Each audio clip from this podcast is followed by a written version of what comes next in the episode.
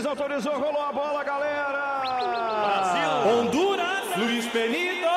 Saída hondurenha, o primeiro toque de bola é dado pro garotão da 5, faz o domínio para sair jogando. Vem Vargas, o Brasil recolhe a bola metida na frente, bendada, guardou! É gol, é gol, a bola tá Brasil! Eu tô feliz nesse momento. Gol!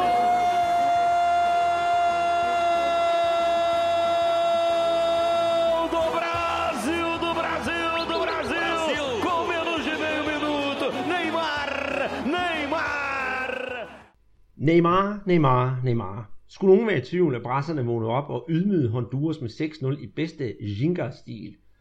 Mål efter 14 sekunder, og Neymar der scorede to og lagde op til to.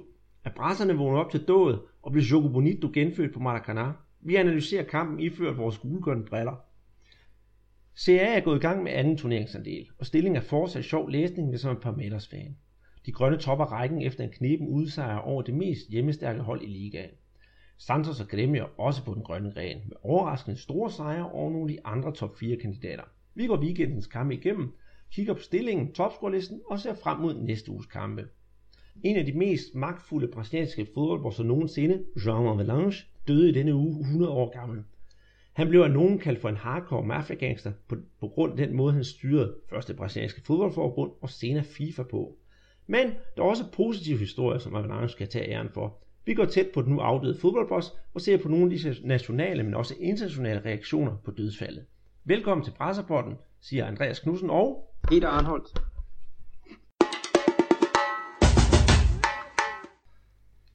Hvor er det herligt, Peter. Vi har næsten lige begge to slukket for fjernsynet og set Brasilien spille bold mod Honduras. 6-0, det skal vi ikke brokke os over. Og jeg har, jeg har faktisk flere spillere, jeg gerne vil rose under kampen, men en ting kan vi sige. Neymar, Neymar, Neymar, Neymar. To mål, to assists. Hvad skete der lige med ham? Ja, det var jo en fantastisk start, de, de fik, var det 14 sekunder, og OL-historiens hurtigste mål. Ja, det er det. Øhm, det var jo en, en, en vild start, øh, Brasilien fik på, på Maracanã.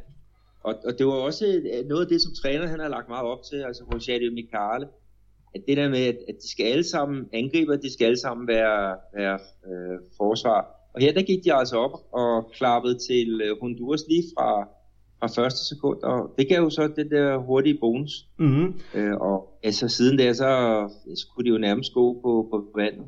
Mm. Nu snakkede vi jo netop med Peter Banke her i, i sidste uge om, om hele det der, hvordan Brasilien de bliver behandlet, og, og inden kampen, der var det jo det der med Neymar Pipoquero, Neymar Pipoquero, øh, et udtryk for, at Neymar han lige så godt kunne rende rundt og sælge popcorn.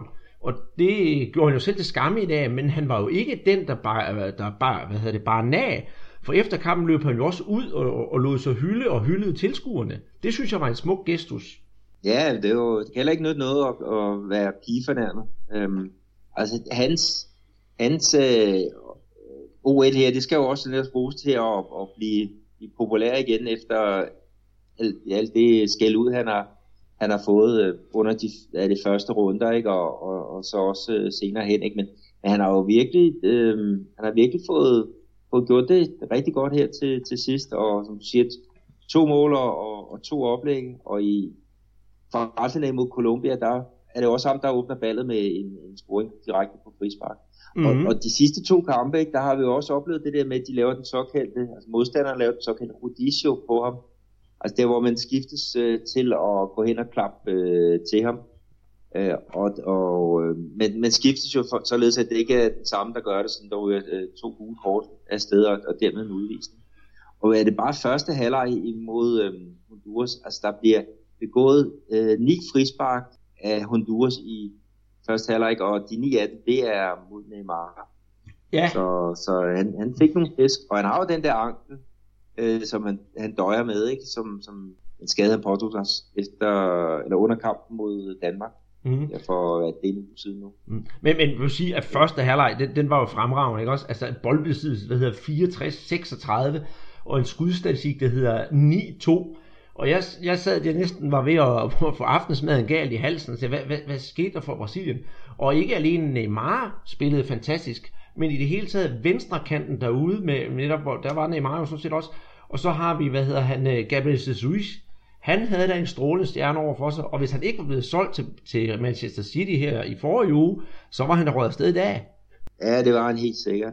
Han var i hvert fald meget hurtigere end, end, øh, end højrebakken fra, fra Honduras, ikke? og han oversprinter ham hvad, to gange. Den første gang, det er sådan lige, det mål til 2-0, og den ligger han lige på, på grænsen til offside. Den kunne godt dømmes, men det er Luan, der, der spiller ham fri. Og så den anden, det er, det er Neymar, der, der, der spiller ham i, i dybden. Men også en fin oprejsning for, for ham, ikke? fordi han var godt nok også skældt ud. Øh, efter han. de, de to nuller der mod henholdsvis Sydafrika og, og Irak. Mm-hmm. Og, og andre spillere, jeg har lagt mærke til i den her kamp, som stak ud, og det, jeg har valgt sådan at kalde ham lidt den grå eminence, og det er set i et positivt lys, det er simpelthen Marquinhos. Der har vi altså det nye øh, verdensstjerneforsvar. Altså, det var virkelig øh, fantastisk. Hvad han har gjort i hele turneringen har været godt, men, men han er bare blevet bedre og bedre. Og derfor jeg kalder ham grå eminence. Han står netop og styrer det hele bagved, uden af at være den store dirigent, eller uden at træde frem, ligesom Neymar. Han holder sig mere neutral, men han har delt med styr på sit forsvar.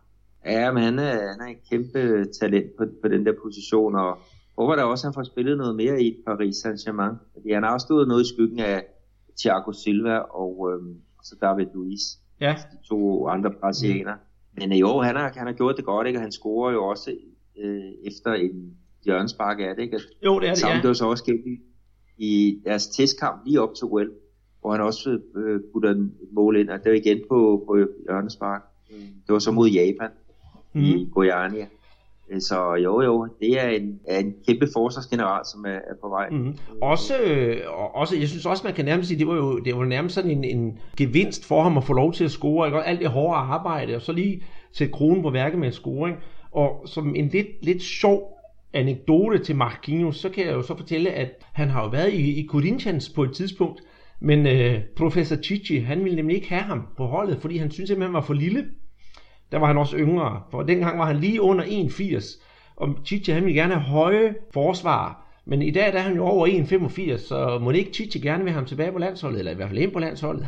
Jo, det får vi jo se her, fordi at, at, at Chichi han har udtaget landsholdstruppen til de der to VM-kampe mod øh, Ecuador og, og mod Colombia her i starten af uh, september måned. Truppen er ikke blevet offentliggjort endnu, de, de, vil, øh, de vil simpelthen have, at, at øh, spillere skulle fokusere på, på én ting, og det var OL-turnering. Men øh, her den, den 21. 22. Øh, der bliver landsholdstruppen, den bliver så offentliggjort. Altså med navnene, de er skrevet ned og det hele.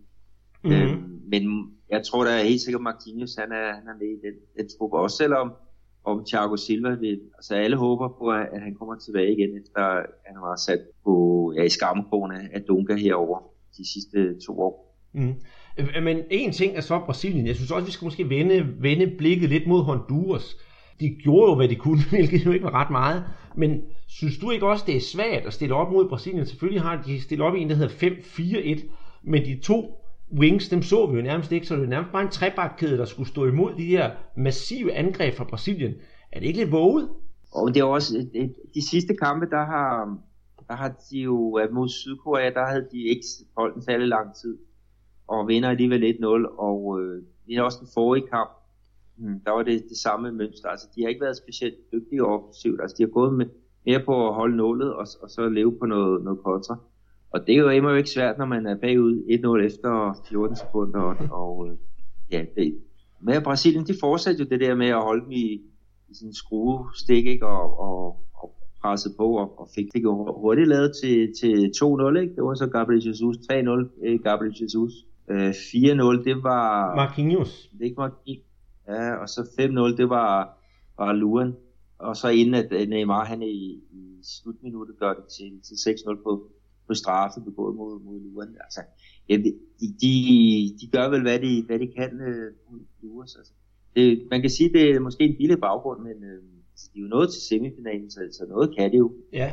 Og, og som sagt, der, altså, de, de har jo kunnet spille på, øh, presserne kunne spille på de her præmisser, der hedder, at, at øh, Honduras, de skal altså frem på banen. Så ja, Brasilien, de er jo også specielt gode på, på kontra. Altså når der er plads i bagrum, så er, er Brasilien rigtig dygtig.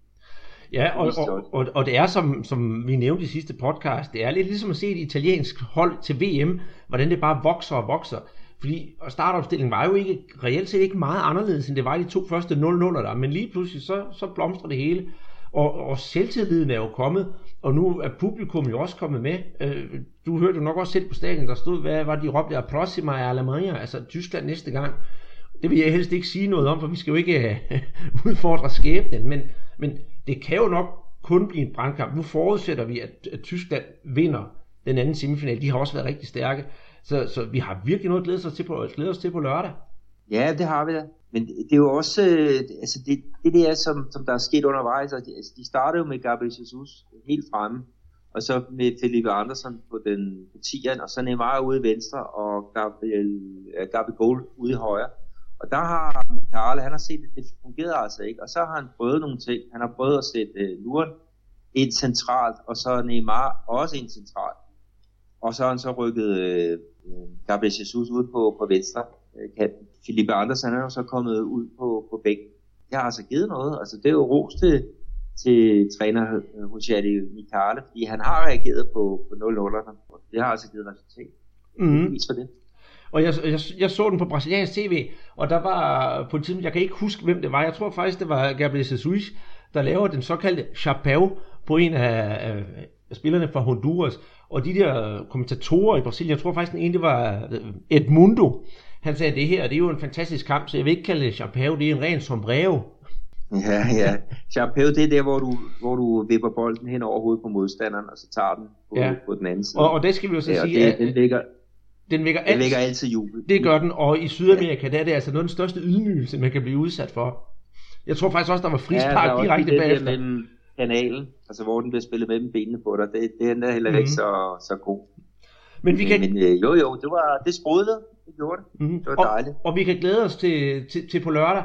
Det er så den fjerde finale, Brasilien er i her til, til, til OL igennem tiden, øh, gennem tiden. Sidst det var i øh, London i 2012, hvor de tabte til Mexico. I Seoul i 1988, der tabte de til Sovjetunionen, og i Los Angeles i 1984, der tabte de til Frankrig. Så nu er det altså tid til oprejsning. Det, det håber jeg bestemt. Og vi skal også lige sige, at de har da fået to bronzemedaljer. De fik en i Peking i 2008 og en i Atlanta i 1996. Det er jo den, øh, øh, det er jo den pokal, eller, eller den, øh, øh, den sejr, som brasiliansk fodbold øh, savner. Øh, men altså, øh, vi har også senere, eller vi har tidligere snakket om det, at, at øh, altså holdning her i princippet er, at de vil frygtelig gerne vinde den her, det her OL-guld, ikke? Men, men altså det vigtigste er VM-kval. Jeg har sagt det mange gange, altså verden går ikke under, hvis de ikke vinder OL-guld, men den går under, hvis de ikke kommer med til VM i Rusland. Sådan er prioritet, men, øh, men nu, nu er finalen der, og, og de vil selvfølgelig gøre alt for at, at, at, at føre Brasilien frem til det første OL-guld. Ja. Mm-hmm. Og jeg tror også, at efter kampen i dag, at de stod ikke, de stod ikke sådan specielt uh, kede ud af det træner. De havde jo nok indset, hvor, hvor vejen gik hen efter, efter de første 14 sekunder, fordi både træner og hjælpetræner havde tid til at få taget billeder og selfies med Neymar bagefter, og de virker da vældig glade. Ja, ja, det er jo altid godt, det der, hvor den, altså den der idoldyrkelse, den er, den er der stadigvæk, selvom om man et eller andet sted skal kigge lidt mere analytisk og koldt på det, men vi så det jo også tilbage i VM for klubhold i 2013, hvor Ronaldinho han var afsted med Atletico Mineiro, og, og de, de spillede mod, øh, og hvad var det, de hed, Hacha Casablanca, og ja, de tabte kampen, og de der Casablanca-spillere, de var jo helt oppe og køre over, over sejren, men, men de fik da ikke øh, så meget tid til at nyde fordi de skulle skynde sig og, og hæve nogle souvenirs fra, fra Ronaldinho. Han blev strippet for trøje og, og hårbånd og, og sko og strømper og ja, det var lige før underbukserne, de også holdt. ja, det, det, kan jeg lige forestille mig. Mm-hmm. Ja, så den, øh, det, var, det var det fede ved, ved fodbold. Mm. Men øh, hvor alting er, så har vi jo nu øh, fået Brasilien i finalen, og så langt havde vi jo forudset, vi havde jo hæppet på dem, og jeg er glad for, at den samtale, jeg havde med Andreas Kravl, at den ligesom har båret frugt. For, for efter turneringen var gået i gang, så tænkte jeg, at det var der noget frygteligt noget, vi sad og sagde med Brasilien, der ikke kunne præstere, eller der skulle præstere, og så ikke kunne, men det skal jeg love for, det er blevet gjort til skamme. Ja, det var, det, det var fint. Altså, der var de sidste tre kampe, det har været 4-0, og det har været 2-0, og så nu her 6-0. Så, det der med, at de hakkede i, i, med målscoring i starten, ja, det var det, var det berømte ketchup, øh, eller den berømte ketchup-effekt. Mm. At, øh, der kommer ikke noget i starten, så lige pludselig, så, så vælter det ud, ikke? Men os nu se, altså Nigeria eller, eller Tyskland, det, det bliver en, en fed finale, uanset, øh, uanset hvem af dem det bliver. Det, det gør det, og jeg vil som sagt ikke forklare nigerianerne, men øh, en tysker, det kunne være spændende.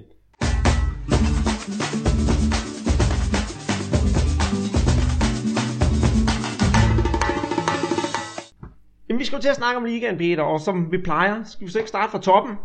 Jo, lad os gøre det. Yeah. Og det er jo, der er ikke nogen ændring i, i toppen fra sidste gang, vi snakkede sammen. Nej, det er der faktisk ikke. Det er stadigvæk uh, Palmeiras, der fører ligaen. Og de spillede uh, øh, 1-0 mod Atletico Paranaense.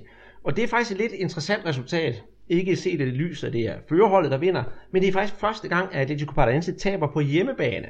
Så Palmeiras må åbenbart have fundet opskriften til at vinde på plastikgræsset. Ja, det, det må de have gjort. Altså, det var jo et mål, der blev scoret øh, efter en, en dødbold øh, på... Det var der stopper Victor Hugo, som stiger højt til, til værs lige før pausen og, og hætter et, et, et hjørnespark ind. Øh, så det var jo det var en rigtig vigtig sejr fra Bears, fordi som du siger, Atletico de er rigtig svære at slå på, på deres egen kunstgræsbane. Ja, og, og det sjove ved det mål, det er faktisk det bagefter, fordi jeg tænkte straks på hvad hedder han, Hugo Sanchez, netop fordi han laver den der klassiske salto efter sin scoring, sådan i ren glædesrus. Ja, det var en, ja, det var lidt ekstra, ekstra til, til publikum. Uh, Victor Hugo, han, han kom til Palmeters her, og det var sidste år. Øh, ellers han spillet faktisk i Amerika, øh, hvor han øh, spillede en, en sæsons tid. En, øh, en dygtig venstrebenet stopper. Måske har han lidt problemer imod en, jeg skal sige defensivt. Altså, man kan godt få ham ud og vende og dreje, men han er, han er rigtig god til at, at sætte bolden i gang, og så er han øh, fantastisk på, på hovedstød. Det fik man så vist her. Mm. Men jeg synes også, at det virkede til, at Atletico, de havde ikke rigtig, i hvert fald første halvleg, nogen god opskrift til at, at, at bryde Parmeters. Parmeters var faktisk bedst i første halvleg, og så i anden halvleg, der får de lov til at komme lidt mere ind, med ind i spillet. Men, men de får jo aldrig rigtig sådan noget chanceafgørende ind, synes jeg. Altså, de, de har nu et par hvad er det, gode forsøg, ikke, hvor at, at uh, Palmeiras må lukke op for deres, deres reservemålmand. Altså Fernando Pras, deres uh, kaptajn og, og øh, målmands, første målmand, han er jo ude med, med et øh, brud på sin, sin albu, ikke? Men, men reserven her, han gjorde det, sgu, han gjorde det godt. Altså, de kan takke meget, meget ham også for, at, at, at Atletico de ikke fik, fik scoret et enkelt mål. Nå, ja, du kan så meget vi har selvfølgelig ikke ret. Ja, Ilson hedder, hedder målmanden. Der var jo ham, uh, Hernani, der er 11, hvad det, 11 minutter inde i anden halvleg, har, en, har et sådan godt hug udefra. Så jo, selvfølgelig et par redninger havde han, men, men set over hele lyset, det synes jeg stadigvæk er parametre for de bedste. Ja, men jeg, jeg synes også, det var fortjent. Helt, øh, jeg er helt enig med dig der. Det var en, en episode, som, som øh, skæmmede den her kamp lidt. Ja, det er rigtigt. Vi fik jo endnu en gang sådan lidt racisme at se, for da Palmeiras de går på banen, så sammen med Atletico Paranaense, så er der nogle tilskuere, der råber Macacão, Macacão, Macaco efter øh, Cheche. Ja, det betyder store abe og abe, og det er jo så blevet filmet på video, og Palmeiras de har jo taget stor afstand til det, så nu får vi se, hvad der sker, om der kommer en sag.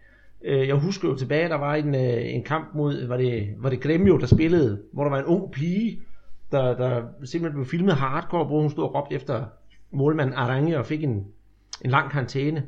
Ja, det jeg håber også, de, de kommer til at tage godt fat øh, om de personer, som så stod og råbte der, fordi når det er på film, så er der jo mulighed for at, at, at slå til. Det var, ja, det var en kamp øh, mellem Grêmio og, og Santos.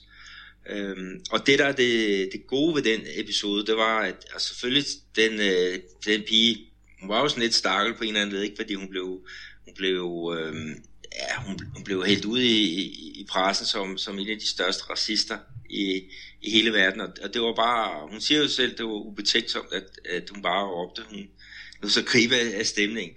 Men, men faktisk så har der ikke været en racismesag på Arena Cremio efter den her, øhm, den her episode. Så øhm, noget kunne tyde på, at, at hvis man slår hårdt ned, så virker det altså også. Ja, altså jeg ved ikke, hvad Chichi har sagt til det. Ved du noget om det? Nej, jeg, jeg, ikke, øh, jeg ved ikke helt, hvad, hvad der sker. Nej, nej, det tror jeg ikke, og han tager det jo nok stille og roligt og holder sin mund. Det er vist også det bedste. Ja, det tror jeg også. Altså, det er, øhm, ja, man kan hurtigt komme, komme galt af sted. Altså, jeg ved, at øh, Aranya, som blev udsat for den, øh, ja, for, for, for nogenlunde samme behandling, øh, her på Arena Creme. Altså han var jo meget øh, ked af det og var, var ude i, i medierne, ikke? og det, det fik jo folk hurtigt øh, vendt til noget negativt for, for hans side. Men, men han var jo bare ærlig, han, sagde, han brød sig ikke om det der, og, og han håbede, hun ville få en, en, en hård straf. Og det fik hun så også. Det kan jeg godt forstå. Men skal vi gå videre til gruppen nummer to, eller ligaens nummer to? Ja, der var jo, vi, vi havde begge to glædet os til specielt to kampe her øh, i, i den her weekend. Og, og kan man sige, det blev sgu indfriet, det må jeg sige. Øh, hvis vi tager de første, den første kamp, og det er nemlig sgu uh, ligaens nummer to, Santos, de spillede så mod uh, Atletico MG, og uh, i, da jeg snakkede med André Øsgaard sidste uge, så snakkede vi jo faktisk også lidt om, at Santos har god tur i den for tiden. Så at de vandt, det er måske ikke den super store overraskelse, og så alligevel, men at de så vandt 3-0, det synes jeg godt nok var noget af, jeg tænkte, Hosa, hvad skete der lige der? Ja, det var, det var heller ikke cifre, der, der afspejlede øh, kampen, fordi den var uhyre jævnbyrdig. Øhm, ja, det blev 3-0. Altså, øh, det første mål, det blev scoret efter hjørnespark fra, øh, det var Gustavo Enrique, øh, som simpelthen oversprang Leonardo Silva fra Atletico Mineiro. Øh, han blev kaldt en af tvillingtårne i Atleticos forsvar, så, og han er 36-37 år. Så, så det, var, det var virkelig øh, godt, godt gået af den, den unge Gustavo Enrique. Og, og så, jamen, så kører Atletico øh, simpelthen på, og de har jo et hav af chancer. Øh, men øh, ja, Prato, øh, deres angriber, han hætter på overlæggeren, og Michael Suel har et par giftige forsøg. Fred har en kæmpe chance også. Men øh, Santos-keeperen Vladimir, som han bliver kaldt Vladimuro nu her, ikke? fordi Muro, det betyder mur, altså Vladimuren efter den her kamp. Altså han, han var jo fantastisk og, og nappede øh, nogle 100% chancer fra, fra Atletico Mineiros øh, angriber. Øh, så han var virkelig man of the match. Det er rigtigt, men det eneste, jeg måske var en lille smule skuffet over, og det er måske også meget hårdt sagt, jeg synes faktisk, at Hobinho og Michael Swell, de kunne godt have produceret lidt mere ude i den der venstre side. Ja, det, det kan du godt sige. Altså Michael Swell, han, han, øh, han har som sagt et par giftige forsøg, ikke? og Rubinho, han får faktisk også bolden i nettet, men øh, det bliver annulleret for, for jeg mener, det offside men, men det, altså, de er jo et eller andet sted med, og man kan også forstå Rubinho, hvis han måske er, er ramt lidt. Det er jo hans gamle, øh, hans gamle klub, ikke? Hans gamle hjemmebane. Så øh, det kan da godt være, at han, han var, var måske lidt, øh, lidt nervøs for, for en gang skyld. Det tror jeg, for jeg så jo inden kampen, at de alle sammen var her. Altså Rubinho var jo hen og hilse på alle de der Santos-spillere. Og, og, og knuste træner og det hele. Og, og det var meget venskabelig affære, kampen den var afviklet i. Det, øh, det var ret spændende. Men noget andet, jeg synes, der var spændende ved Santos, det er, at de alligevel formår at vinde den her kamp mod et andet storhold, uden Zeka, Thiago Maia, Gabi Go og Vandalay og Lucas Lima. Det synes jeg faktisk er ret sejt.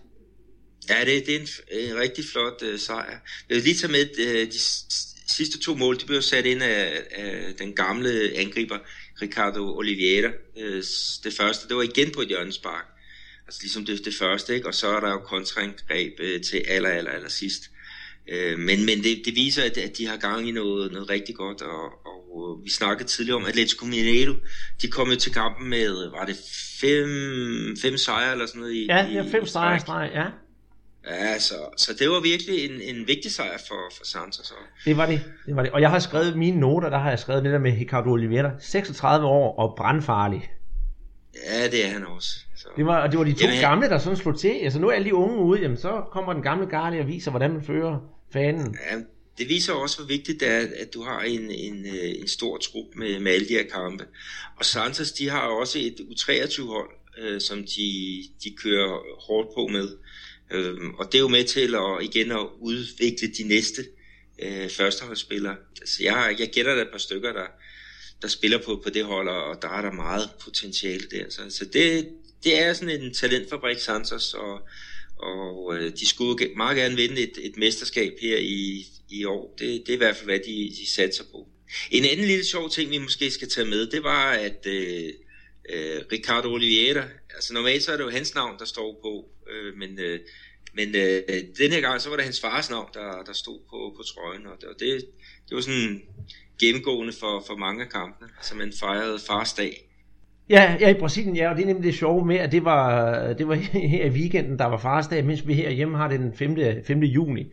Så det er sjovt, at, at den dag den er forskellig fra land til land. Men sådan var det nemlig. Jeg kan også huske, at Flamingo har gjort det samme, hvor de alle sammen har spillet med, med fars navn på ryggen. Og der kan jeg lige sådan knytte en sjov øh, historie til det, at øh, Jamie De Almeida, som er reservetræner nu, men som var træner på det tidspunkt, ved du hvad der stod på ryggen af ham? Der stod vel øh, at junior, eller nej, hvad fanden, senior? Nej, der stod bare Jamie De Almeida, for det hedder hans far også. Ja, ja, jamen det, det, det, men nogle gange så er det jo let at opkalde den første fødte, fordi han får bare navn efter faren. Mm-hmm. Nå, skal vi kigge på en anden 3-0 kamp? Ja, det skal vi da. Ja, og så kan vi sige, der kommer vi ind på tredjepladsen i, i ligaen, og den tilhører så Gremio. Og de baskede jo så Corinthians, og det synes jeg faktisk også var en lille smule overraskende. Corinthians, vi har jo snakket om sidst, de har ikke rigtig tur i den for tiden, men at de skulle lide endnu et nederlag, det, det, det havde jeg ikke regnet med. Og så sad professor Chichen der på bænken og så kampen. Ja, eller han sad forhåbentlig på tribunen. Ja, det var også det, jeg mente, ja. ja. Men øh, jo, det var igen det der med, at, at, at Grêmio, altså de har jo ikke vundet i var det tre kampe eller noget i træk. De har i hvert fald spillet de sidste to kampe 0-0. Så de havde behov for at, at, at, at lave et, et mål her, og, og det fik de jo så.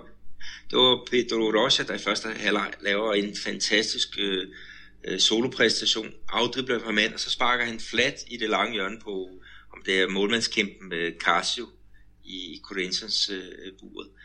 Igen så er der jo, de har jo mulighed Corinthians, men øh, øh, det er en jævnbyrdig første halvleg, men i anden halvleg, der, der, der træder Kremio simpelthen på, på speederen. Godt hjulpet af over 50.000 tilskuere. Ja, det er flot. Arena, det er rigtig flot. Det er rigtig flot. Så. Det, det er det. det er, og der, der, var ikke, der var ikke noget at sige til sejren, det synes jeg ikke. Altså, og, og jo, når de først begyndte der i, i anden halvleg, sådan, så lukker de simpelthen bare kampen ned, så Corinthians, de får ikke rigtig det store ud af noget som helst. Det var det Everton, der, der laver det vigtige mål til, til 2-0 i starten af anden halvleg, og det var igen sådan lidt ud fra, ja, ud fra siden, ikke, hvor han afdibler en mand, og så sparker han igen flat øh, i det lange hjørne, ligesom Pedro Rossi gjorde i første halvleg. Ja. Og så Bolaños, øh, han afgør jo så ja, det, det hele, efter at han, sko- han scorede til 3-0, og det er igen, hvor Casio, han ser lidt tung ud. Han taber en, en bold ud til, øh, til Bolaños, som, som kan putte den i det, det tomme mål. Øh, men øh, rigtig vigtig sejr for, for Grêmio og, og store krise nu i Corinthians. Mm. Jeg tænkte på, jeg sad og tænkte på efter kampen, at, at Corinthians det minder om sådan et stort Steinway-fly, der bare ikke er stemt. Ja, det kan du sige. Ja. altså, det, det der med det, det store potentiale, og det er jo flot, og de kan nu, kan nu tingene, men, men når man sådan kigger nærmere efter, så, så mangler det lidt justeringer hister her. Men må ikke det kommer? Og de, altså, de har et, blandt andet angriber André, som, som har været meget svingende. Og, og han har også spillet her i blandt andet Atletico Mineiro. Og der var han kendt for, for en, der godt kunne lide at gå i byen. Øh, og ikke tog sit, sit, fod, sit fodbold øh, så seriøst. Men han scorede jo en masse mål for Sport Recife her for ja, det, er det små to år siden. Ikke? Og fik sådan en kontrakt med Corinthians. Men øh, han, han, har, han, har ikke, øh, han har ikke leveret hele tiden, og det skal man jo i den her der var protester uden for Park St. Georges, som er, er der, at, at klubben et eller andet sted hører til. Øh, først hold de træner så et andet sted, så de var måske de var ikke påvirket af de her øh, protester. Men altså om mandagen, der var der jo en flok, der var mødt op ude foran det her øh, anlæg, og øh, masser af protester mod præsidenten øh, Roberto de Andrade. Øh, og, det, og det, som de blandt andet går efter, det er, at de, nu vil de altså se klubben købe en, en, en god øh, central angriber i stedet for André. Ja, det må vi da håbe, så, så de kan få tur i den igen. Øhm, vi kan også se på, at øh, Corinthians de trænger jo også sådan efterhånden til at få, få nogle point på kontoen, hvis de ikke skal, skal falde alt, alt for langt ud. De har, den her kamp, de har tabt 3-0. Forrige kamp, der, der spillede de 1-1 mod Cruzeiro, bundholdet endda. Og så tabte de også 2-0 mod Atletico Paranaense. Så det er tre kampe siden de sidste har vundet, så de synker lige så stille og roligt ned, og det burde de jo ikke. Ja, det, det er også øh, det er godt nok for en, en klub af Corinthians kaliber. Altså. De har godt nok mistet deres træner Chichi til, til landsholdet, men, men øh, deres landsholdsspiller fra Paraguay, Romero, han har sagt, at, at øh, altså, de skal jagte titlen, og de skal ikke bare jagte en, en plads i, i G4, altså i, i top 4.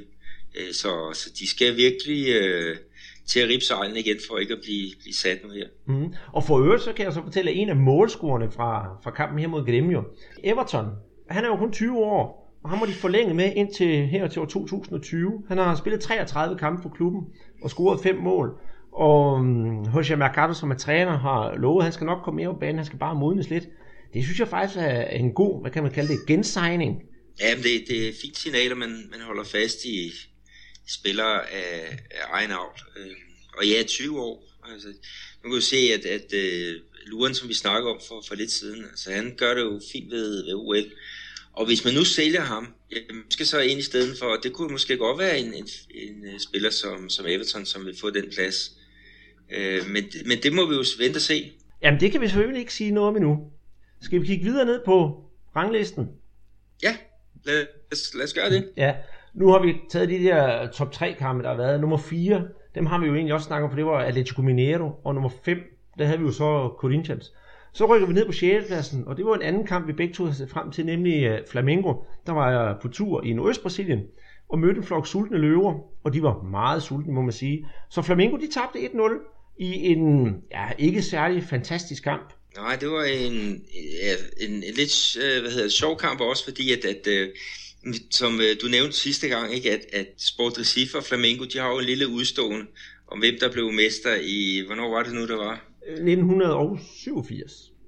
1987, altså, hvor at uh, Sport Recife, de fik, de vandt uh, CBF's turnering, altså fodboldforbundets turnering, og Flamengo, de vandt så en piratturnering det samme år, ikke, som med de, med de bedste klubber uh, i Brasilien, men uh, den, uh, den ligger de stadigvæk arm om, men, ja. uh, men, men den her gang, der var der altså sport, der, der, der sluttede øverst. Ja, og jeg, og jeg skulle sidde og skrive øh, referat af kampen til min, til min hjemmeside, og det var lidt sjovt, for jeg plejer altid at betegne Flamingo som de rødsorte, men lige præcis i den her kamp, der var det øh, Sport Recif, der spillede en uniform, der ligner Flamingos på en prik, og så måtte Flamingo spille i hvidt.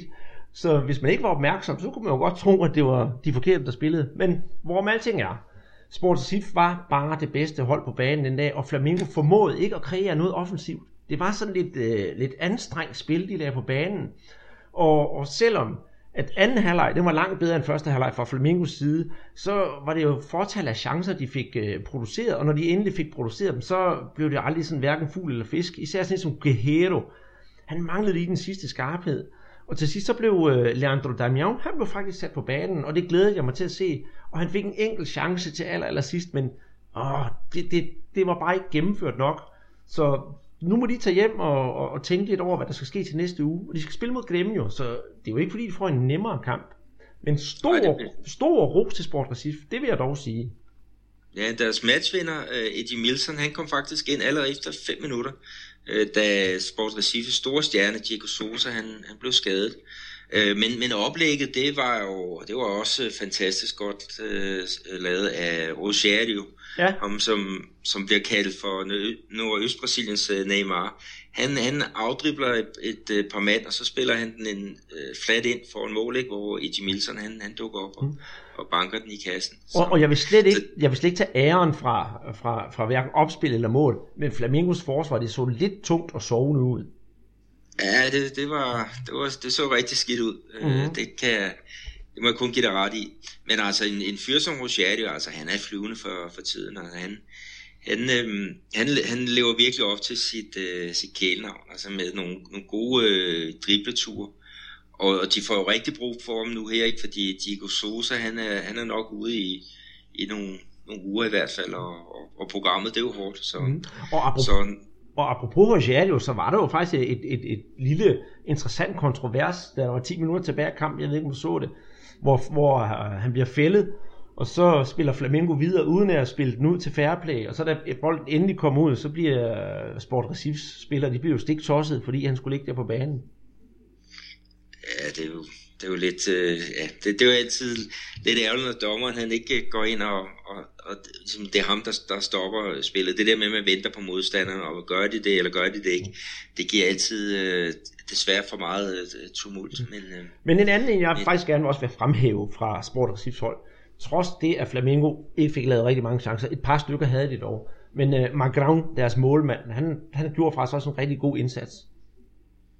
Ja, han er, han er anfører for, for holdet, og han har vel også været lidt af deres Achilles øh, helt øh, her i starten af turneringen.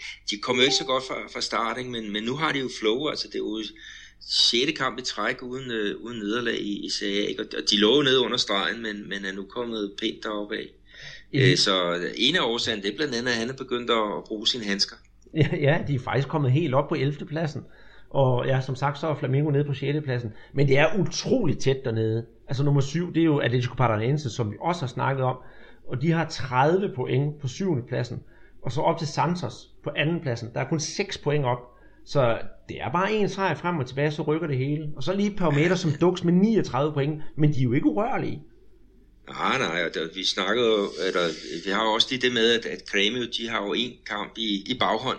Øh, de har jo kun spillet, øh, hvad er det, 19 kampe, ikke, hvor de, de andre har, har 20 på, på deres. Øh, så det, det er en udsat kamp, og hvis, hvis Kremio øh, vinder den, ikke, så er det jo helt op i, i hælene på, på Palmeiras. Mm-hmm. Men, men for også lige at, at vende tilbage til, til Flamengo, fordi der er jo en, øh, en uh, interessant ting på vej i den der kamp mod Grêmio på, på lørdag, og det er jo en debutant. Og det er Diego. Han har været med til træning her de, de første par dage i ugen, og håber i hvert fald stærkt på at være med mod Gremio. Og han er ikke den eneste. Faktisk så Leandro Damian har udtalt sig, at øh, han nok er med i startopstillingen til kampen mod Gremio. Det bliver sgu spændende.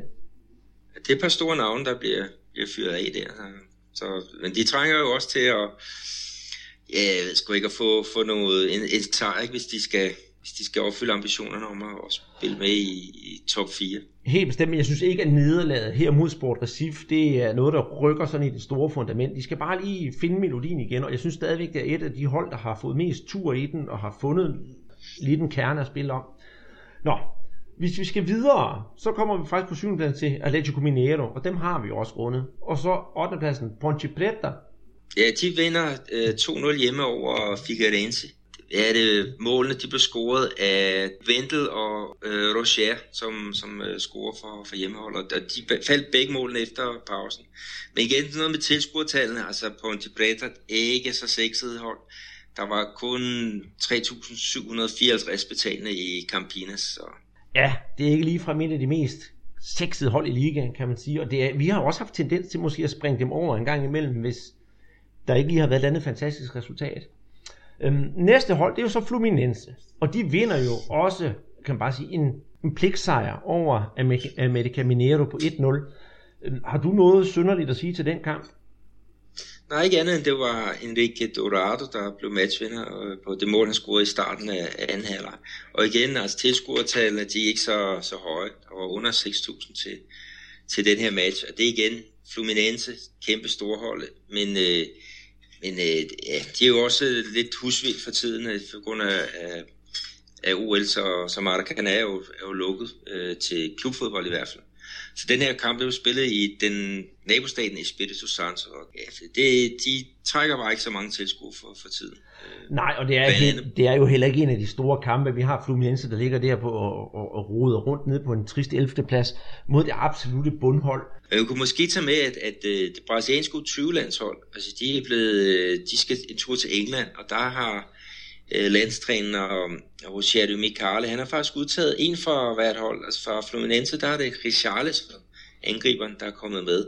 Og fra America Mineiro, der er det øh, øh, den lille Mateusinho, øh, som, som også har fået en plads. Og det sjove er, at Richarlison han er faktisk blevet købt af Fluminense i Amerika. Øh, så det, det viser også lidt om Amerikas øh, kapacitet til at udvikle spillere, mm. altså mhm. offensive spillere. Ja. Jeg skal lige sige, at Richarlison han var faktisk ikke med i kampen mod America Mineiro. Nej, nej, men han har været sådan, han blev købt sidste Ja, med, øh, han blev købt op til, til den her sæson og har faktisk fået en, en uh, rigtig mange kampe, specielt efter at uh, Fred han, han blev solgt til uh, Atletico Mineiro. Så, så Richardo han har typisk spillet den der uh, centrale angriber, hvor han tidligere lå lidt ude i siden.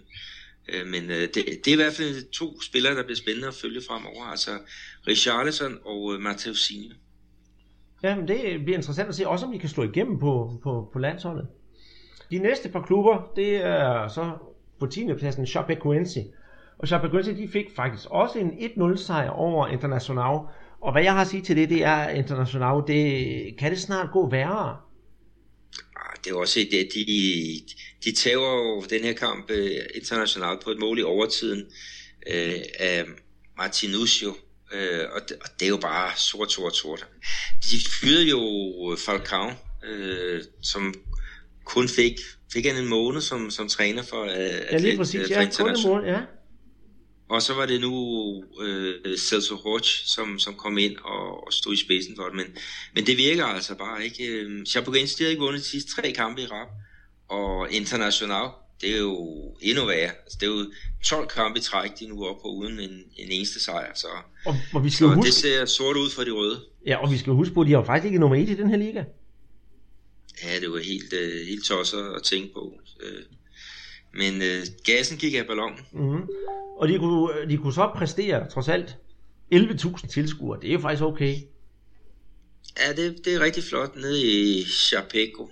Øh, De er ikke specielt kendt for at hive mange tilskuere.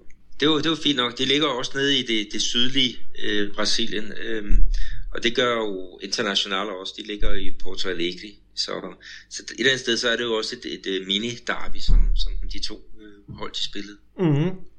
Øhm, næste mandskab, det er Sport Recife på 11. pladsen, og dem har vi også gennemgået kamp mod Flamengo. Og så på de to næste pladser, på 12. og 13. pladsen, der møder vi faktisk i det, der for måske for 15 år siden havde været et af de største opgør i Brasilien, nemlig øh, São Paulo på 12. pladsen, der møder Botafogo på 13. pladsen. Øh, alene navnene, det er jo to enormt store hold, men når man kigger på tabellen, så er det nok en rimelig usekset kamp. São Paulo de far, formår faktisk at tabe 1-0 på et overtidsmål af Sasa. Han skulle fire minutter ind i overtiden for Botafogo. Så det var lidt optur for Botafogo, men alligevel, der er jo ikke nogen af de to hold, der overhovedet burde ligge dernede. Jeg ved godt, vi har snakket om Botafogo som oprykker. Måske kunne have en svær sæson, men alligevel. Ja, men jeg, jeg tror, Botafogo, de ligger sådan nogenlunde, hvor de fleste havde forventet, men São Paulo, ikke, som når til semifinalen i Copa Libertadores, øh, og okay, de har godt nok mistet Ganso, og, øh, og øh, var det et, øh, deres topscorer Caleri, øh, er jo også, han spiller jo så nu her i West Ham, men, men øh, at de har fået nogle nye spillere, og de, de, har, de har investeret stærkt, men de har jo mistet deres træner Bausa, der er blevet argentinsk landstræner. Det breakede du jo for, for et par uger siden. Ja, det er rigtigt. Og så har de faktisk fået en, en, en ny træner nu her, øh, og det var jo Ricardo Gomes, som faktisk øh, var træner i Botafogo. Øh, så så han, han så kampen fra, fra lægterne, og øh, han kunne så se, at hans afløser, Jay Ventura, han altså startede med et, et sejr. Men, men det virker også til, at São Paulo, de, altså med der Ganso, han er væk, de mangler en eller anden tiger, altså den der, der kan gøre et eller andet på midtbanen. Øh, de spillede 4-3-3 i den her kamp, og med tre angriber, så burde de også kunne producere noget mere mod et, ja vi kan godt sige, at Botafogo, dem har jeg ikke set være gode siden kampen mod Flamengo, et forholdsvis formsvagt hold. Ja, de har, altså Botafogo er en af grundene til, at de hiver øh, den her sejr, det er også, at de har Zidane, øh, en målmand, som, at de har tidligere haft Jefferson, øh, den brasilianske landsholdsmålmand, men han er så skadet, og så har de købt øh, øh, i Audax, som overraskede øh, her tidligere på året, og, og hvor de nåede finalen i kampen om São Paulo-mesterskab, ikke? men han, han stod fantastisk øh, godt. Øh, Så, så stor ros til, til ham for, for indsatsen. Mm, og det er noget, vi Øh. har snakket om Audax, og det er det, man på brasiliansk kalder et uh, Jimmy Fornece- Fornecedor, altså et hold, der så nærmest producerer spillere, som så bliver købt op. Det er lidt det, André Øsgaard og jeg også snakker om med Santos, om det bare er sådan en, en skole, hvor man producerer fodboldspillere, og Audax, det er jo næsten endnu værre, fordi de ligger endnu lavere i rækkerne. Så der kommer de store hold jo bare støvsuger. Ja, det, det er rigtigt. Øhm, de har prøvet Audax at lave et, et samarbejde med øh, en klub i, jeg tror det er CSC. CC. Og jeg ved faktisk ikke helt, hvordan det går den med, med det der, øh, hvad skal vi kalde det, joint venture, men, øh, men øh, det er der synd, at et hold, der kan, eller en klub, der kan lave sådan et godt hold, sådan et godt resultat, at de er det kort tid efter faktisk at spille ned, helt ned i C eller, eller, eller D. Det, det, er da, det er da skidt. Ja, Men en ting, vi måske skulle have med her, med den her kamp, det var jo, at uh, São Paulo, de, de prøvede jo med, med lidt, uh, lidt specielle ting herop til, til kamp. De spillede i gule trøjer og gule bukser. Og uh, det var jo simpelthen for at, at, at fejre uh, tidligere tiders bedrifter. Altså gul for at fejre de, de mange titler, som, som uh, klubben har, har hentet. Ikke? Og, og Tele Santana, som, som uh, du også har snakket rigtig meget om. Øh, han blev også mindet i pausen, Øh, han døde i 2006. Men øh, vi, vi fleste, vi kan jo nok huske til det Santana for, for noget andet end, end São Paulo. Ja, VM i, i 82 og VM i 86. Øh, og apropos det, så er det ikke, er det ikke, er det Minas eller er det São Paulo, at de vil op og lave en uh, Avenida Tele Santana? Oh, ja, den har jeg så ikke uh, hørt. Jamen, jeg læste, men, øh, læste i avisen, og jeg tror endda, at den, den opkaldt efter en eller anden stor træner, og nu vil de have uh, omdøbt den til uh, Avenida Tele Santana, men altså, det er jo Brasilien, så det lykkedes garanteret. Ja, det skal nok, og mm. han har også fortjent at få et par veje mm. efter sig. Ayrton Senna, den gamle Formel 1-racer, han har jo, han har jo nærmest en, en gade øh, opkaldt efter sig i hver evig eneste øh, by her i Brasilien. Ja, det, det har han i hvert fald. Tele Santana, han, han har også via hans øh, præstationer som træner, mm. han har virkelig fortjent noget. Mm. Så, men, men det, det, der, det der gimmick med det der gule, gule trøje og gule bukser, altså der, der var protester efter kampen fra São Paulo fansen, og noget af det, de, de, de blandt andet havde, havde råbt, det var, jeg er træt af det her gule hånd. Det, så de vil have, de vil have det, det gamle storhed tilbage, og de vil, de vil se uh, den hvide trøje med uh, de, øh, de det røde uh, sorte uh, tværstriber. Ja, Jimmy Colorado, som det være kaldt. Jeg vil dog sige, at uh, São Paulo har en tredje trøje, hvor den er sådan helt vinrød, og så er der nemlig sådan to røde striber ned over midten. Den synes jeg faktisk er rigtig flot. Men øh, den klassiske São Paulo trøje, det er også, altså det er indbegrebet af brasiliansk fodbold også. Ja, det er det. Utricolor, ja. altså de tre farver. Mm. Hvis øh, vi skal videre til, øh, til den ene kamp, eller den eneste kamp i ligaen, som, som er blevet dækket live her på Brasserpodcasten, og det er dig, Peter. Du har været ude at se Vittoria spille fodbold mod Santa Cruz. Hvordan er det at se nummer 14 mod nummer 19? det var underholdende. Det blev en øh, 2-2 kamp, og det var faktisk uh, to identiske uh, halvleje. Jeg kan sige, at jeg var i, i Salvador for at se uh, Danmark uh, spille mod uh, Nigeria. Det var så om lørdagen, og så blev jeg der en dag for at se den her kamp. Og det var, det var feste nok. Det er jo, øh, uh, Down, det er jo et gammelt stadion, øh, meget primitivt, men øh, sæderne blandt andet, det er, mm, de fleste sæder, det er jo bare nogle, nogle, nogle streger, øh, på cementen, og så er der skrevet nummeret, således du kan se, om du, du sidder det rigtige sted. Men, men der er jo ikke nogen, der respekterer det alligevel, så, så det er jo ligegyldigt. Sådan var, men, det også, øh, sådan var det også på Maracanã i gamle dage, på det gamle Maracanã. Du sad op på Arquibancada. Jeg kan ikke huske, om der var nummer på, men der var der bare tegnet to striber, og så kunne du sidde der. Det var en plads. Ja, ja. Så, så må man selv tage en pude med, hvis man havde behov for det. Det gør man så, jo også fra hjemme på stadion nu, så det er jo det samme. Jeg siger, at vi tog det, altså at de kun for, for 2-2, det var, det var skidt. Altså det var, øh, de kommer foran 1-0 ved øh, Diego Renan, øh, vensterbakken. Øh, det er starten af første halvleg, så får Santa Cruz udlignet ved Thiago Costa. Øh, små 10 minutter før pausen. I starten af anden halvleg, der kommer de ud igen, vi tog det op og kommer foran det William Farias anfører, som laver et gudemål på, på langskud. Men igen, kort før tid, så, så daler de lidt i intensitet, ikke? Og, og indskiftet Pizarro, øh, som er han, ikke 60 år, han scorer på, på hovedstød. Øh, så ja, der var under 7.000 tilskuere, og de var rigtig utilfredse med, med hjemmeholdspræstationen. Det, det kan jeg da godt forstå. Øh, jeg har et spørgsmål til dig, fordi øh, jeg har jo kun set highlight fra kampen. Nu vidste jeg, du var, du var inde og se den. Øh, de har en oplægger til begge mål, der hedder Flavio, en 20-årig knægt. Er det en, man skal lægge mærke til? Ja, han, han spillede rigtig godt. Altså han blev så skiftet ud, da der manglede, jeg tror det var et kvarter af, af kampen. Men øh, jo, der er et par, par spændende spillere for, for, øh, for Vittoria.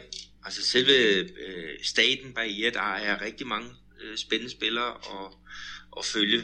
Øh, og en af dem, der virkelig har gjort det godt, det er jo, øh, det er jo Dani Alves. Han spillede jo i, de, i den konkurrerende klub øh, Bahia inden han kom afsted til, øh, hvad var det, Sevilla, ikke? og så Barcelona og, og nu uh, Juventus. Så det er, det er et fedt fodboldområde, uh, Salvador, ikke? Og, og hele delstaten uh, Bahia. Ja, og de har jo også haft, uh, ja, Bahia, som også har spillet i den første division, nu er de så rykket ned. Så det er jo alligevel en traditionsrig fodboldstat, taget betragtning af Østbrasilien.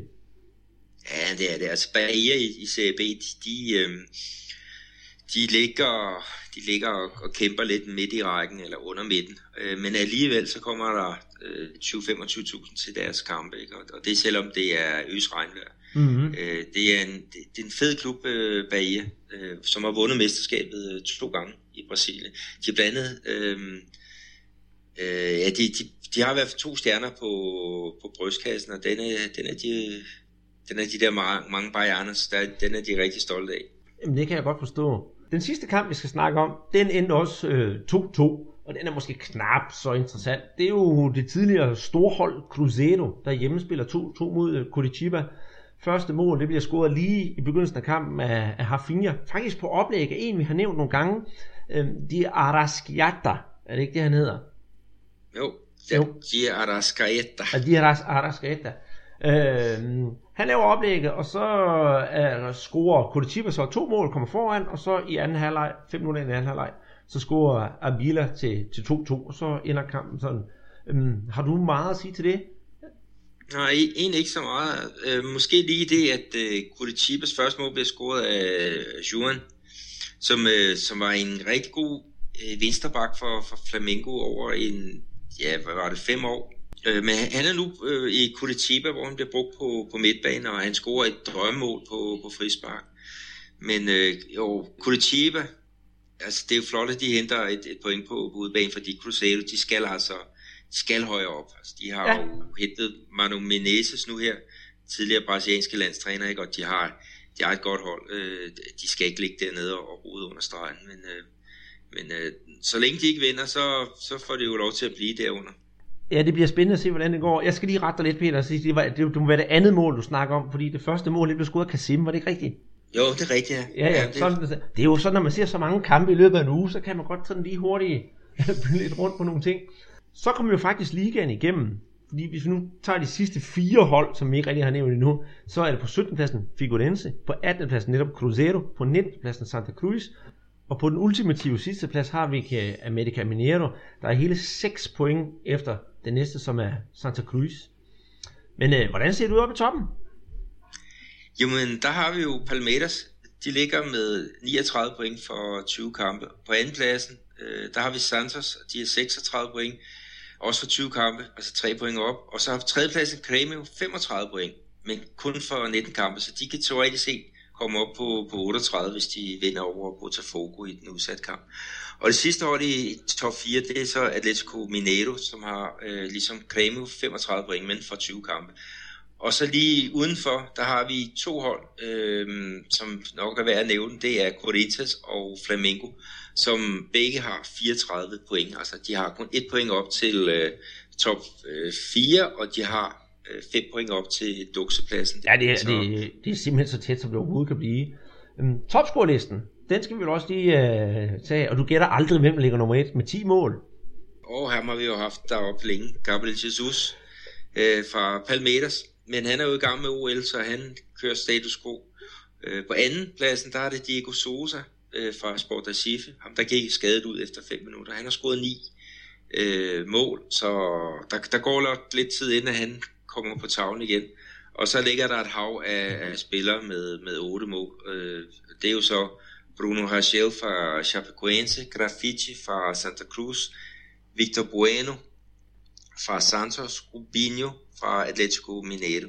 På for syvende pladsen har vi en, en masse spillere med, med syv mål, men dem, dem tager vi så ikke her. Nej, det, det er vist ikke nødvendigt. Til gengæld så synes jeg, vi skal kigge på, hvad vi skal se i næste uge. Ja, for søren jeg synes i hvert fald, der er to rigtig øh, spændende kampe. Må jeg starte for en gang skyld? Det må du i hvert fald. Ja, jeg, jeg, jeg glæder mig faktisk til at se Flamingo Gremio. Det er min topkamp. Og det er jo godt kamptidspunkt også. Jamen, det er jo simpelthen fantastisk. Det er, hvad, hvad er det, klokken 4? Klokken 11 øh, brasetid. Ja. Øh, det er jo brunchbold. Og den bliver spillet på Mane Garincha i, i Brasilia, så, så der kommer rigtig mange mennesker til, til den her. Og du kan jo se du kan tænde for din skærm der klokken, klokken 4 ja, det til din øh, eftermiddagskaffe. Ja, søndag klokken 4, det er simpelthen øh, det store opgave for mig. Um, jeg kunne faktisk også godt finde på at se Atletico Mineiro, Atletico Paranaense. Det er samme, samme spiltidspunkt som Flamengo-kampen, så jeg ved godt, hvad jeg vælger, men den synes jeg også lyder interessant. Ja, så en to hold, som, som ikke klarer sig så godt for, for tiden, det er jo International og St. Paulo, og de sætter også en anden stævne her øh, på, på, øh, på søndag, og det, ja, det bliver da også et, et spændende kamp. Øh, det bliver jo Ricardo Gomes' første kamp i spidsen for, for São Paulo. Øh, ja, okay, første første kamp. Altså efter han er kommet tilbage til klubben. Ja. Han var tidligere træner der i, ja, det var seks år tilbage, øh, hvor han afløste Murici Ramalho, ham, øh, mestertræneren. Det bliver da i hvert fald spændende at se, hvad der, hvad der sker. Mm, og vi kan måske tage med, at topholdet Palmeiras, de spiller også søndag, og det er så hjemme mod, øh, mod Ponte Preta. Øh, det er jo måske ikke den mest øh, sexede kamp. Og, og, og Santos... Og dog, fordi Ponte Preta har det altså nogle gange med overraskelse, så det kunne godt være, at der var en lille overraskelse, det hvis man endelig skulle sige noget interessant om kampen. Ja, det kunne, kunne så godt være. Så. Og Santos, de spiller ud mod uh, Curitiba, og det er så den, den uh, sene kamp om, uh, om søndagen, eller en af de sene kampe om, om søndagen. Ja. Og så ellers, så har vi jo Grêmio og Atletico Mineiro, dem har vi nævnt. Og til de rigtige natteravne, så er der selvfølgelig også en mandagskamp i Brasilien, og det er Corinthians mod Vitória, som mandag aften, nat kl. 01.00 spiller mod hinanden. Den tror jeg nok, jeg tager highlights af. Ja, det, det kan du godt gøre. Jeg, jeg kan jo nok se den uh, direkte, men, men uh, det bliver også spændende at se Corinthians, om de får, få reageret på for de her tre kampe uden, uden en sejr. Altså fansene, de, de presser hårdt på. Øh, så hvis de ikke vinder, så er, så er fanden løs. Ja, det, det bliver spændende, og, og vi ved jo ikke, hvem der er nummer 1 næste uge, men efter al sandsynlighed, så er det nok Palmeiras igen. Men derfra og ned efter, så kan alt ske, og det glæder vi os til. Her går tirsdag den 16. Der døde Jean Avalanche 100 år gammel.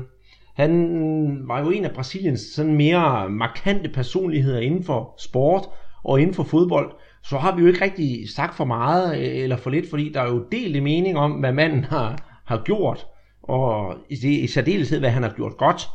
Ja, det, det er der ingen tvivl om. Altså, han, øh, han var jo en, en særdeles øh, magtfuld herre her i det brasilianske fodboldforbund, øh, øh, og i særdeleshed inden for, for FIFA, hvor han var præsident i der er det 24 år, altså, hvor han var, han var den første europæer, eller ikke europæer, øh, som kom i spidsen for, for det her fodboldforbund, ikke? og han, han kom på et tidspunkt, hvor at, at øh, fodbold, det var jo et eller andet sted en, en ret lille øh, ting øh, på, på verdensplan, altså der var jo kun Sydamerika, og så var der Europa. Men altså under, under Avalanche, altså der blev fodbold jo sådan en global ting. Øhm, og, øhm, og, og det var jo, altså, da han startede som præsident, ikke, der var VM, det var på, på 16 hold, øh, og jeg kan da huske nogle af kampene, altså det var med Zaire, øh, som, og Haiti, ikke, som var sådan nogle kuriøse indslag, og tabte, var det 7-1 og, og 7-0. Øh, men men øh, altså, øh, jeg kan sige meget om ham, altså alt det der med, med korruption og, og, og skidt af kanaler, altså meget af det betændte, der er inden for, for FIFA, det er jo et eller andet sted et, et resultat af, af Avalanche, altså og den måde, han har arbejdet på, men, men under ham, altså den ro skal han have, altså øh, der er VM blevet udvidet fra 16 til 32 hold, han har indført øh, VM for kvinder, han har indført VM for, for alle de der ungdomshold, øh, så, og, og fodbold nu, altså nu det er jo ikke længere således, man griner af afrikanske deltagerlande ved, øh, ved VM. Øh, det samme asiatiske øh, deltagere. Australien er kommet på, på fodboldkortet. USA er kommet på, på fodboldkortet. Det er selvfølgelig ikke kun hans skyld, men, men øh, han var lig, ligesom med til at, at pushe i retning af, at, at det ikke bare skulle være sådan en lille elitær øh, hvad det, gruppe, som, som skulle, skulle spille fodbold. Mm-hmm. Øh, så, så altså noget har han... Øh, noget godt har han da i hvert fald øh, med sig. Ja, og så har han som en kuriositet, så har han reddet øh, Pala fra at gå falit. Nu skal det siges, ja, det at, øh, ja, det skal siges, at, at Pala han gik faktisk falit på et tidspunkt, men det er ikke det, der her er en del af historien. Det, det er næsten sådan en helt, øh, en helt knaldroman, det her. Øh, tilbage i 1960, der blev Pala han blev sådan nationaliseret af den brasilianske regering som sådan en slags sportshelgen. Og det lagde sådan meget, meget stort pres på Pala dengang, fordi han spillede jo for Santos, og i og med, at han var blevet sådan et national ikon i landet, så kunne han ikke rigtig forlade Brasilien og tage til udlandet, for det var presset i landet for stort til. Så han blev i Santos. Da militærdiktatur rykkede ind i Brasilien, det skete den 31. 3. 1964, der gjorde militærdiktaturet endnu mere ved at gøre ham et sportsikon. Og så begyndte de rent faktisk at overvåge ham, sådan spionere på ham. Og det samme gjorde de jo så med Avalanche, der på, den, på det tidspunkt var præsident i CBD, det der senere bliver CBF, det brasilianske fodboldforbund. Og det viser sig så her efter militærdiktatur er stoppet, at igennem en længere periode, fra omkring 1965 til 1974, der har Jean Avalanche med midler fra det brasilianske fodboldforbund sørget for at betale Palas regninger, hans skatteting, al hans løn og alle de ting, altså lånt ham penge, uden at han skulle betale tilbage. Og Avalanche han havde jo sådan en lidt en dagsorden bag det der, fordi Avalanche han ville jo gerne stille op til øhm, præsidentvalget i FIFA. Og hvis han nu havde Pala i sin hule hånd, så kunne Pala jo være med til at støtte ham i, i valget til FIFA. Og det lykkedes ham faktisk også. Og det kommer nemlig så af, at Avalanche han så sig ikke som værende en oplagt kandidat til FIFA tilbage efter 1966, da England havde taget, eller England undskyld, havde vundet VM i fodbold, så stod Brasilien jo svagt. Men da han så havde fået Pala med ind i sit, øh, sin folk, så kunne han i 1974 stille op til det der valg, og han havde allerede på det tidspunkt øh, syder, stemmerne fra Sydamerika, og i og med at Pala, han gik jo ind i nogle offentlige reklamer og reklamerede for, at han støttede de sorte til fodbold, og på den måde, så fik han hele Afrikas støtte, og vupti, så kunne han jo så skubbe det hele over til sig selv, og så vandt han så valget der i 1974. Så han var jo lidt smart på den bekostning. Ja, men han har været, været dygtig. Altså, det er jo det der med, at altså, han fik udbredt fodbolden til øh, næsten alle verdens øh, hjørner. Men altså, han tog sig jo så... Altså, han, han fik jo en masse af, af, af ting igen. Altså, det var det der, øh, skal vi sige, venne-vennetjenester, som er, er meget øh, kendt her i, i Sydamerika. Så. Men, men øh, et fin historie med, med Pelé, som, som, han blev, som han brugte for at komme til tops i, i FIFA. Mm-hmm. Øhm, hvis vi lige går tid lidt tilbage, så blev han øh, præsident for, for det brasilianske fodboldforbund, og det var så i 56. Og der var han jo så med til at organisere øh, tingene således, at, at Brasilien i 1958 faktisk var, var det måske det bedst forberedte landshold til, øh, til VM i, i 58 i, i Sverige. Og det var jo en, en titel, som man, øh, man hjemførte. Og tidligere, der var det jo således, man sagde, at brasilianerne, de kunne ikke vinde noget, og det var det der med den blandede race, og alle de der andre ting. Men han fik, øh, de fik udtaget en trup, og de røg igennem øh, øh, tandpleje, øh, øh de blev tjekket for alt muligt, for orm, ja, alle, alle mulige ting og sager, som kunne få en resultat, altså få en indflydelse på, på spillernes øh, resultat. Og det, og det, det lykkedes jo, altså 58, der vandt de det der VM-titel i Sverige med Pelé som, som 17 år, ikke? Og, og Garincha, øh, som, som også var, var, var noget, man aldrig havde set før i, i, på europæisk grund. Og så gentog de bedriften i, i 62, så som du siger, 66, det var et, et flop. Men så kom 1970, ikke, hvor man med øh, Zagallo som, som træner vandt øh, VM for, for tredje gang, og, og virkelig cementerede sig som en, en øh, fodboldstormagt. Han har en, en kæmpe ære af, af den måde Brasilien de, de kom øh, til tops på, på verdensfodbold. Ja, og skal vi så sige, i den der sammenhæng, så er der jo alle de her korruptionshistorier og, og, og hvad der nu ellers har været, og dem kender folk jo nok, så det synes jeg ikke, I behøver gå ind i, for det er jo bare uh, ananas i egen juice. Ja, Men, det øh, var, uh, altså, det, ja, i 1998, så blev han jo, øh, ja, han blev tildelt øh, æren som ærespræsident for FIFA, ikke? men men det var jo i den titel, han måtte øh, fratræde sig i, fratræde i 2013, på grund af alle de her korruptionsting, ikke? og han har jo haft øh, mange folk på, på nakken, af det der, han var involveret i, også med, med IOC, altså det olympiske, øh, den olympiske øh, lejr, ikke? med, øh, den hed, Samaranch, som, ja. som også var en, en kæmpe øh, mafioso. Øh, Andrew Jennings, der har skrevet meget om det, ikke? han har jo også udtalt sig her, ikke? at Avalanche han var en hardcore gangster, som blev valgt præsident for FIFA i 1974. Og på det tidspunkt, der var FIFA en svag organisation, ikke? og det gjorde, at han kunne gøre, hvad han mere eller mindre havde lyst til. Mm-hmm. Øhm, og det, er jo... det synes jeg er en, en rigtig øh, fin en. Mm-hmm. Så er der Gary Lineker, der har udtalt, at Avalanche er død. Fodbolden gav ham meget eller gav ham så meget, og så ja, du læste rigtigt. Altså, det der med, at den rigdom Avalanche fik, ikke, det var jo, altså, han tog sig godt betalt for, for de ting, han, mm. han gjorde. Ja, øh. men, men vi kan faktisk takke Avalanche for en anden ting, det er, at amerikanerne er de er glade for fodbold i dag, for det var faktisk hans skyld, at VM kom til USA tilbage i 94, og fodbolden også blev spredt ja, faktisk i USA. Ja, det, den gamle udenrigsminister Henry Kissinger, han har da også været ude og, og sige noget, noget pænt om, om uh, Avalanche i, i anledning af hans død. Men, men øh, altså igen, den der bagside, øh, kan man sige, at en mexicansk sociolog, der hedder Fernando Segura Trejo, han siger, at korruptionen i FIFA er et resultat af Avalanche. Og, og det er jo det, vi, vi får set nu, ikke også med hans følgesvend Sepp Blatter, ikke, som, som, som også er godt fedtet ind. Øh, Brasiliens nuværende fodboldpræsident, Del han tør ikke rejse ud for Brasilien, øh, fordi han er bange for at blive arresteret. Øh, Marin, den tidligere fodboldpræsident, ikke? han sidder i fængsel i, i USA, øh, hvor han er under anklage for masse korruption. Ja. Og øh, Teixeira, der var øh, svigersøn i en periode for Avalanche, han, han sidder jo også og, og, og, og kæmper nogle, nogle sager ikke for at få for sit navn. Ja, der, hvad der sikkert er, er umuligt. Men, mm. men altså hele det der beskidte spil, ikke, øh, der har Avalanche, han har, han har en, stor øh, skyld i, at, at det er blevet som, som det er. Og det er først sjovt, du nævner Henry Kissinger, fordi han var faktisk involveret i uh, Palace salg, dengang han skulle sælges til New York Cosmos. Og det gjorde han faktisk i samarbejde med Avalanche. Lige præcis.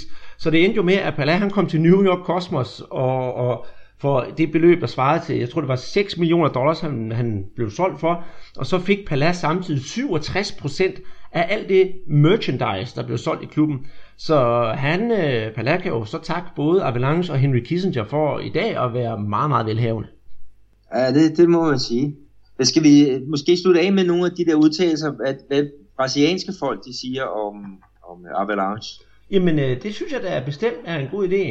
Hvis vi kigger på, hvad brasilianerne hernede, de siger om ham, altså hvis vi tager den fra, fra toppen af, altså præsident uh, Michel Temer, siger, at, at, uh, at Avalanche han var en af de største ledere i sportsverdenen.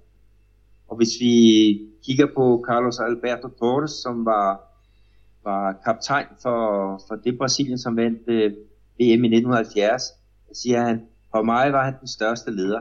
Han var en Pelé uden for banen. Øhm, en anden en, der var med til at vinde i 1970, det var Tostão, som ikke på den måde hylder Avalanche i samme grad som, som de andre. Altså han siger, at Avalanche gjorde mange gode ting, men hans arbejde er plettet med de mange korruptionssager. Men du, der er jo også nogen, der, der er lidt mere, skal vi sige, negativ. Ja, altså, altså ude, ude med riven, for øh, Palais har jo selv udtalt sig, at øh, Jean Valange, han var, øh, var, var, det, han var en stor mand, men ikke nogen stor fodboldspiller. Og det er fordi, de efter alle de her sager, der var det i 70'erne, faktisk rav uklar. Og en, en anden, som virkelig går i bræschen for at, at, at gå imod alle de der ting, der kriminalitet og, og korruption, det er jo Romario. Også øh, VM-vinder fra 94, som, som siger, at hans succes, den blev simpelthen ødelagt af, af, af det kriminalitet, som han begik sammen med FIFA og CBF. Og det er 100 års skam, som ikke vil blive glemt. Og det er jo nogle hårde udtalelser om, om en, der lige er død. Ja, men det, det viser jo meget godt, altså, det var, hvordan øh, Avalanche, altså meget, at, at det arbejde, han gjorde, altså han var på mange måder en, en visionær øh, leder, ikke? men han var også en, en fysisk leder, og han blev kaldt en, en gangster, og hans øh, metoder øh, til at, og, sætte, til at berige sig på, på, øh, på fodboldens øh, vegne, sætte øh, familiemedlemmer ind på nogle, nogle vigtige poster, øh, det, det er der selvfølgelig en, en kæmpe øh, plet på, på, på fodbold, og, og, og det er jo også meget det, de fleste vil huske ham for, faktisk. Det er alle de her negative historier øh, med, med korruption. Han er nok sikkert allerede begravet, men der vil nok blive holdt en, en stor højtidlighed om ham, og han hed jo faktisk i virkeligheden øh, Jean-Marie Faustin Godefroid de Avalanche. Så fik vi også den krølle med på historien.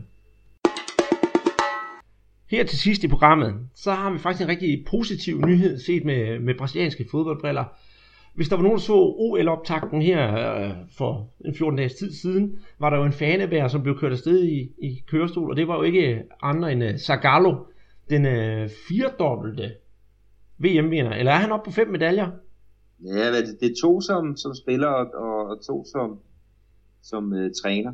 Ja, han øh, er rundet de 85 år, og han skulle så bære den olympiske fakkel, og det blev ikke borget så meget. Han sad i en, i en kørestol, og det så faktisk ret trist ud, fordi han er jo virkelig en af Brasiliens store ikoner. Men han er her i dag blevet udskrevet fra hospitalet, og skulle efter sine have det meget bedre, så det er vi rigtig glade for herfra. Så rart med en lille solstråle historie om nogle af de gamle legender. Ja, det er jo, det er Bose, han er jo kæmpe ikon her, hernede, Zagallo. og også i den bog, som Hen- Henrik Van Jønsson øh, har skrevet om brasiliansk fodbold, der er der også et kapitel om netop øh, Zagallo, så, så det kunne man måske fejre hans, hans, øh, ja, hans udskrivelse med at, at øh, læse det kapitel en gang med. Jamen det synes jeg bestemt, man skal. Det var alt, hvad vi havde i denne uges pressepodcast. Vi kan se, at der kommer flere og flere lyttere til, og det er vi jo frygtelig glade for. Så husk at gå ind på iTunes eller et andet sted og give os en lille rate, forhåbentlig det gode. Og vi vender forhåbentlig tilbage næste uge med endnu mere fodbold fra den brasilianske liga, og forhåbentlig en øh, OL-guldmedalje. Det kunne være skønt. Det kunne være rigtig skønt. Tusind tak for denne gang, siger Andreas Knudsen og... Peter Arnholdt.